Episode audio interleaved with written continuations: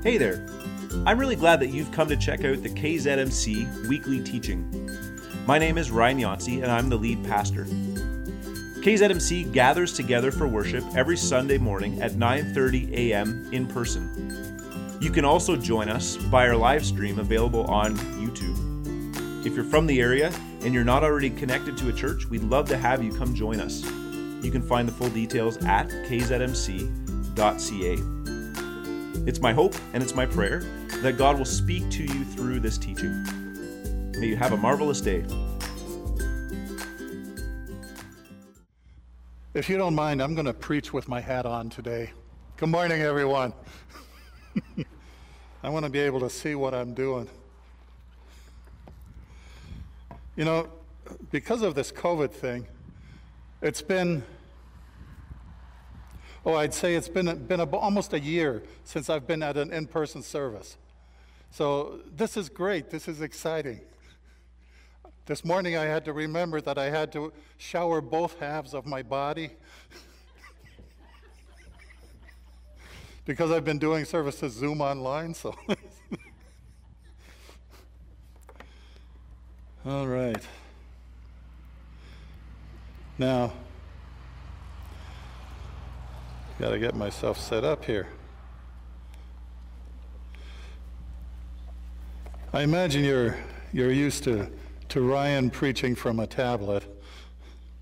I do the same thing mostly so that I don't go off on a two hour talk and I stick to what is here because it scrolls by and I'm, I'm stuck with what I have to say.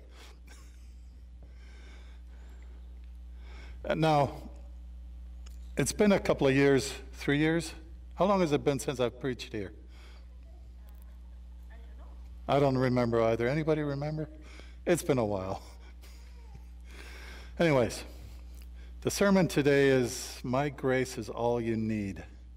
And, uh, well, as I say, I am so thankful to be here today and, and to worship and serve in, in person. But uh, let's start in prayer. Lord God Almighty, we come to you with hearts that need to be open to your word and your love. There's so much around us that, that tears at us and causes us to tremble.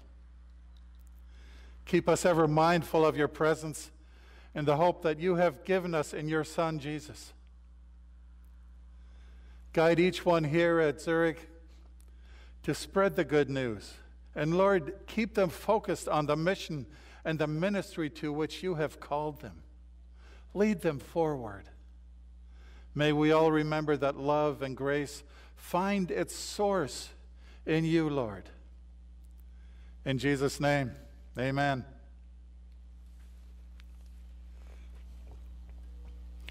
Today I'm going to be looking at what Paul wrote in, in 2 Corinthians chapter 12. And I'm sure it's a well known passage, but this this is what the Lord laid on my heart for today. And I think you, you can never study the Bible enough, even the well known sections. Now, that, before I get into that, that reminds me of a, of a commercial I heard a while ago. And it says this 51% of being smart is knowing what you're dumb at. I thought about that, and I said to myself, Of course.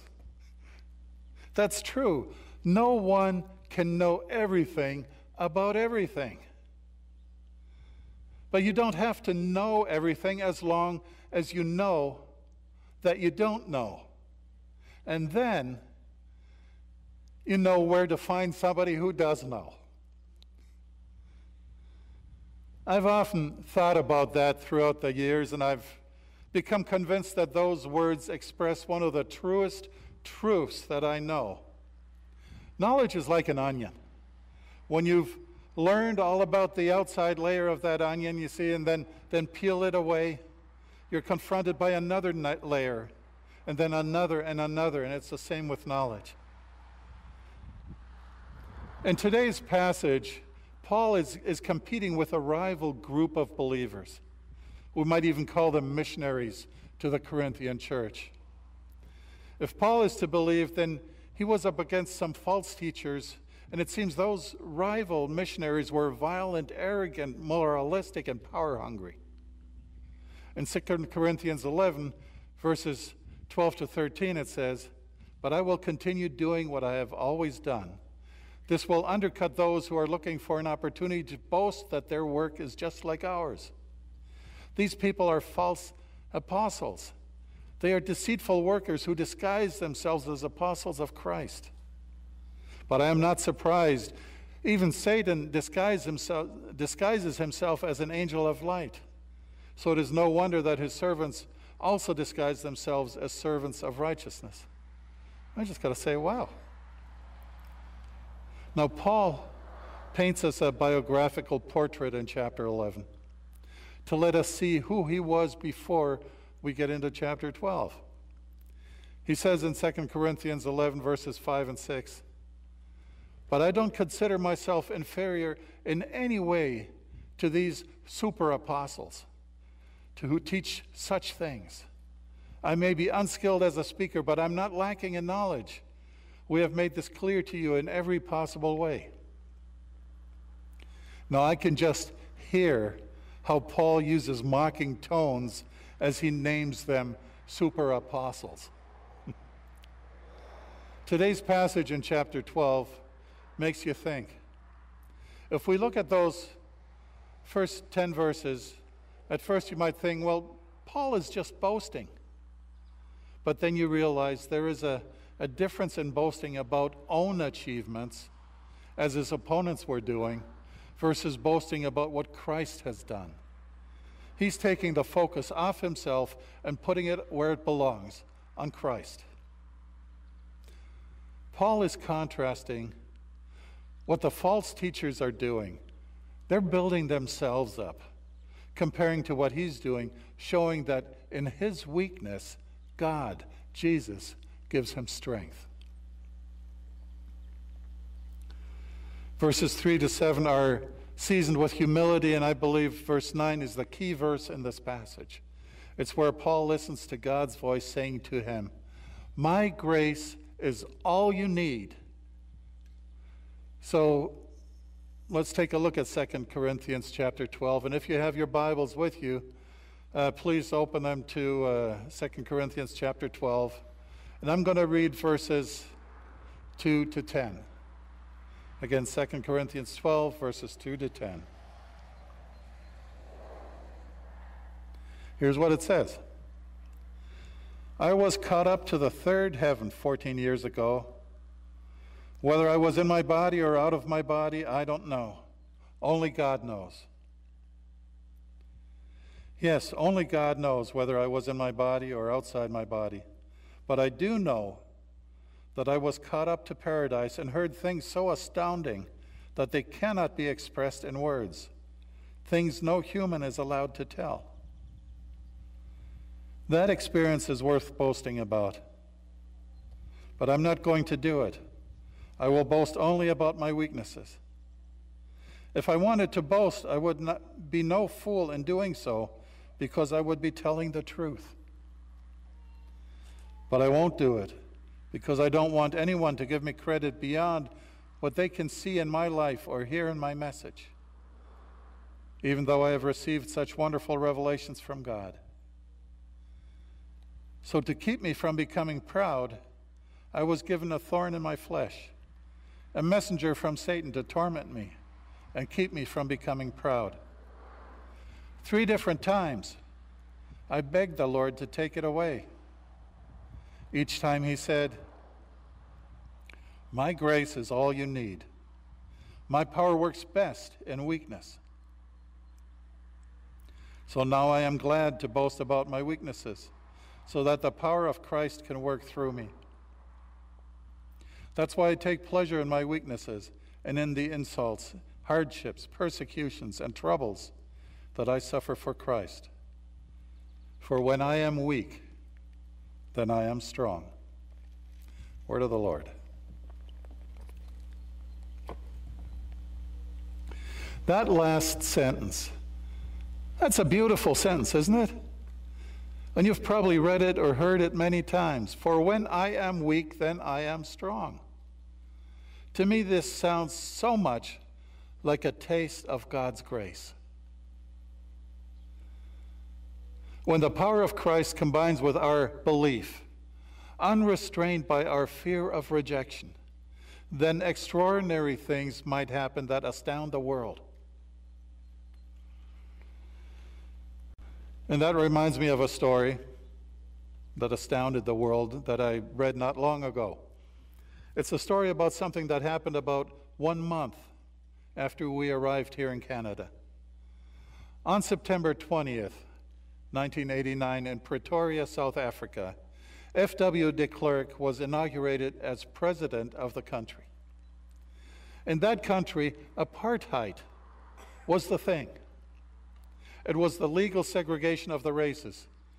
That law also separated the non whites from each other. It divided black South Africans along tribal lines in order to decrease their political power. That was the law of the land. Now, de Klerk was a Christian who attended church regularly. So he invited his favorite pastor, a white man named Peter Bingle, to lead the worship service as part of the inaugural events. During the sermon, Pastor Bingle said this Mr. de Klerk, as our new president, God is calling you to do his will. Today, God calls you to serve as the president of South Africa. God's commission is not to serve as the president of some people, but as the president of all the people of South Africa. By the time they got to the benediction, de Klerk was weeping. He called his family and friends together and he said, Pray for me. God has told me what I must do, and if I do it, I will be rejected by my own people. Pray for me that I might do the will of God.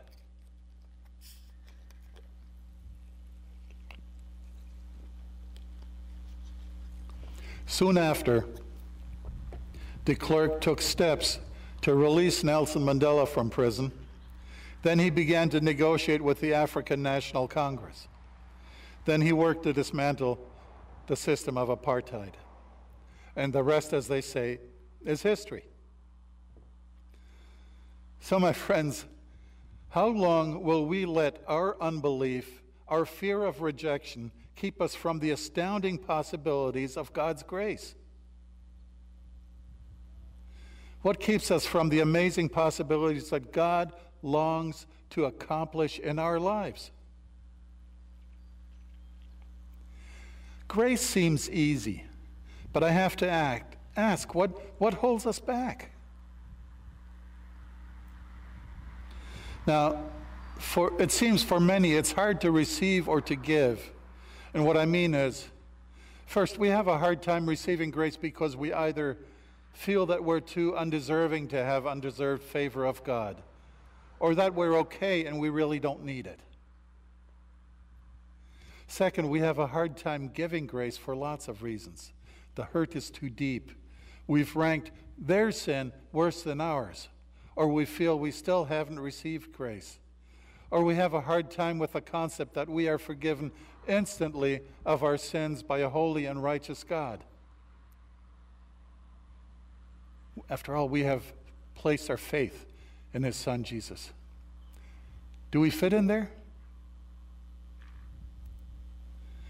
I think there are three primary reasons we struggle with the idea of both giving and receiving grace. And I want to dig a little bit deeper here. First, we are conditioned by conditional love. Second, we fail to understand Jesus' sacrifice on the cross. And third, we use our minds rather than God's grace. On the first one, we're conditioned by conditional love. We live in a world of limited conditional love. While God says, I love you, we often say things like, I love you because, implying conditions. I love you until, implying limits. I love you unless, well, you get the picture, right? What we so often see are spouses are left abandoned, children are abused or neglected, former friends who are left bewildered by the erosion of friendships. But really, catch this God loves you unconditionally. But He hates your sin and wants you to repent. So that prompts a couple of questions. Does God still love me even with all my sins? Well, yes. Does He require repentance? Well, yes. But we tend to do things differently, though, because from our perspective, it seems that we are afraid to give grace. We are afraid to simply impart His love without making sure that we first added the, the necessary call to justice first. But God's love and grace aren't limited. He is fully capable of remaining perfectly holy while at the same time extending unconditional, limitless love to even the worst of sinners. Ephesians 3:18 says, "And may you have the power to understand as all God's people should, how wide, how long, how high, and how deep His love is. Second, we fail to understand Jesus' sacrifice on the cross. Keep in mind, God exists outside the boundaries and limitations of time. When it comes to the cross, we so often assume that He forgave us all our past sins but not our future sins. Or maybe we do believe that He forgave all sins we've committed. But Jesus' death on the cross was an atoning sacrifice before God. And the apostle Peter explains it in 1 Peter 3:18. It says there, Christ suffered for our sins once for all time. He never sinned, but he died for sinners to bring you safely home to God. He suffered physical death, but he was raised to life in the Spirit. So, yes, we really should understand that Christ suffered on the cross for our sins once, for all time, past, present, and future. Can I get an amen to that? Number three, we use our minds rather than God's grace. One of the mistakes we make is to assume that God has done 99% of the work of saving us and that we merely need to do 1%, and that is repent and believe. Well, hey, wait a minute. Repenting and believing doesn't contribute to our redemption, like at all. Repenting and believing is simply the proper response to our redemption. Salvation is 100% God's grace. He initiated it, He justified it, He sanctified it. And we have our own scales of self justification, and here's how they work. We think, them and me. My sins are pretty bad, but their sins are definitely worse. But on God's scale, God's immeasurable, immeasurable grace evokes a response of genuine repentance and faith from all of us. And we still have a problem. We, we can't easily stretch out our hands and reach out to God. God's grace is hard for us to grasp because we're limited in our perspectives. We're conditioned by our culture, we're naturally defensive and we want an inordinate sense of fairness about the wrongs committed by others. But grace is grace. The existence of God means the existence of grace. 2 Peter 3:18. Rather, you must grow in the grace and knowledge of our Lord and Savior Jesus Christ. The growing we need to do is to see with our hearts with our minds and our spirits that grace is an unconditional gift of love. God's gift to us, yes? Let me tell you another story. A young medical student, uh, he confronted a pastor. He said, I've dissected the human body, he announced, and I found no soul. The pastor said, Well, well that's interesting. When you did the brain, did you find a thought? When did, you, did the eye? Did you find vision? When you dissected the heart, did you find love? The student kind of thoughtfully answered, uh, No, I did not. The pastor said gently, Of course, you believe in the existence of thoughts and of vision and of love. The human soul is the totality of man's existence and relationship with God. Just because you cannot locate it on a medical chart does not mean that it does not exist.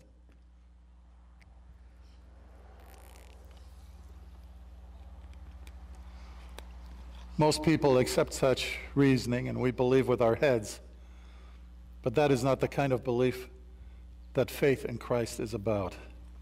Even the demons believe, says Scripture, and tremble. Faith in Christ is more than mere intellectual assent. It is believing with your heart, with your will, with your, all your adoration, with your soul, and with your actions. I think for sure that if the Apostle Paul was there standing beside that medical student, he would be thinking, There, now he gets it. Maybe. God promised that Paul would never lack sufficient grace to overcome his weakness. Paul just had faith and he believed. The Lord says, My grace is all you need. My power works best in weakness. This grace of Christ was what Paul needed because divine power finds its full scope and strength only in human weakness. The greater the Christian's acknowledged weakness, the more evident Christ's enabling strength. So, how do we apply this to our lives? Well, remember in verse 7 it says, Even though I have received such wonderful revelations from God, so to keep me from becoming proud, I was given a thorn in my flesh, a messenger from Satan to torment me and keep me from becoming proud. Now, I don't know what Paul's thorn in the flesh was because he doesn't tell us. Some have suggested that it was epilepsy or a disease of the eyes or recurring bouts of malaria, which was common in the Mediterranean area at that time. Or maybe he had a hunchback. Someone even thought that he might have been writing about his mother in law. or maybe it was a chronic and debilitating problem which at times just simply kept him from working at all. A thorn in the flesh in modern terminology might be called a pain in the neck or a pain in some other sensitive part of one's anatomy. A thorn is whatever causes you pain or frustration or sadness. And thorns come in all shapes and sizes, from an actual thorn through to migraine headaches. In any case, this thorn was a hindrance to his ministry, and, and Paul prayed for its removal.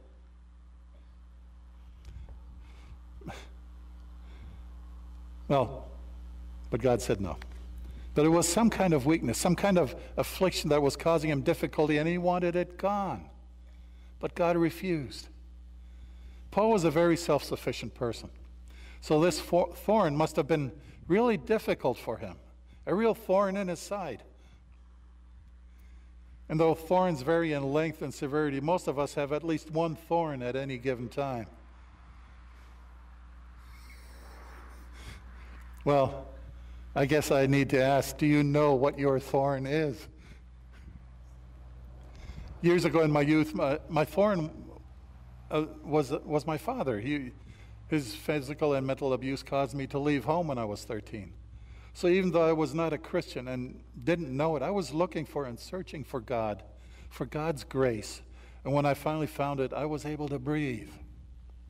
And thorns change. Later, my thorn was my back. Now it's my hips. But all those thorns in my life made me realize that I ultimately can't rely on myself. because I was and am weak. But I can rely on God who makes me strong. Notice what Paul did about his thorn. Paul prayed to God on three occasions, asking him to remove the thorn. But again, God did not do so. So here are some more things to, to think about. Three times Paul prayed. It benefited those around him. God chooses according to his divine purposes. We must trust our bodies to God's care. God's power is displayed in our weaknesses. And when we are strong, there is danger that this leads us into pride. Six thoughts. Three times Paul prayed. Verse 8 Three different times I begged the Lord to take it away. Three times Paul prayed for healing and didn't receive it, but he received things far greater because he received greater grace from God. He received a stronger character, humility, and an ability to emphasize with others. Where does it say in the Bible that our prayer requests will also be always be answered how we want them answered? Anybody know where that is? Jesus prayed three times in the Garden of Gethsemane that he be spared the agony of the cross, but God's answer was no. And Jesus said, Your will be done. Second, it benefited those around him. In addition, the thorn benefited those around Paul as they saw God at work in his life. So maybe that was God's plan. God, according to his sovereign plan, does not heal some believers of their physical ailments. We don't know why some are spared and others aren't, but God does. Number three, God chooses according to his divine purposes. Our task is to pray, to believe, and to trust, yes? Paul is living proof that holy living and courageous faith do not ensure instant physical healing. Some prayers do not receive positive responses because God, in His wisdom, knows that something else is better for us. I pray for healing of the sick people that I know of all the time. And I believe that all those prayers are answered. You see, God heals three ways. The first and most common, by healing, God has given us penicillin, He's given us bypass surgery. The second way God heals is beyond our understanding, and we call these healings miracles. And the third way God heals will be experienced by all of us Christians, and I refer to the healing that we will receive on the way to heaven. If we have claimed Jesus Christ by faith as Savior and Lord, He will heal us completely between heaven and earth because by the time we get to heaven, we're healed. Yes? Despite Paul's thorn in the flesh, he was content. And what was his secret of contentment? He tells us in the first part of verse 9. This is after Paul prayed. Each time he, God, said, My grace is all you need. My power works best in weakness. The fourth thought we must trust our bodies to God's care. When we pray for healing, we must trust our bodies to God's care. Very simply, we must recognize that nothing can separate us from His love and that our spiritual condition is always more important than our physical condition. The fifth thought God's power is displayed in our weaknesses. Second half of verse 9. So now I am glad to boast about my weaknesses, so that the power of Christ can work through me. Although God did not remove Paul's affliction, he promised to demonstrate his power in Paul. The fact that Paul's that God's power is displayed in our weaknesses should give us courage and hope. We will depend, at least I think we would be smart to depend more on God for our effectiveness, for our effectiveness rather than our own energy, effort, or talent. Yes? And the sixth thought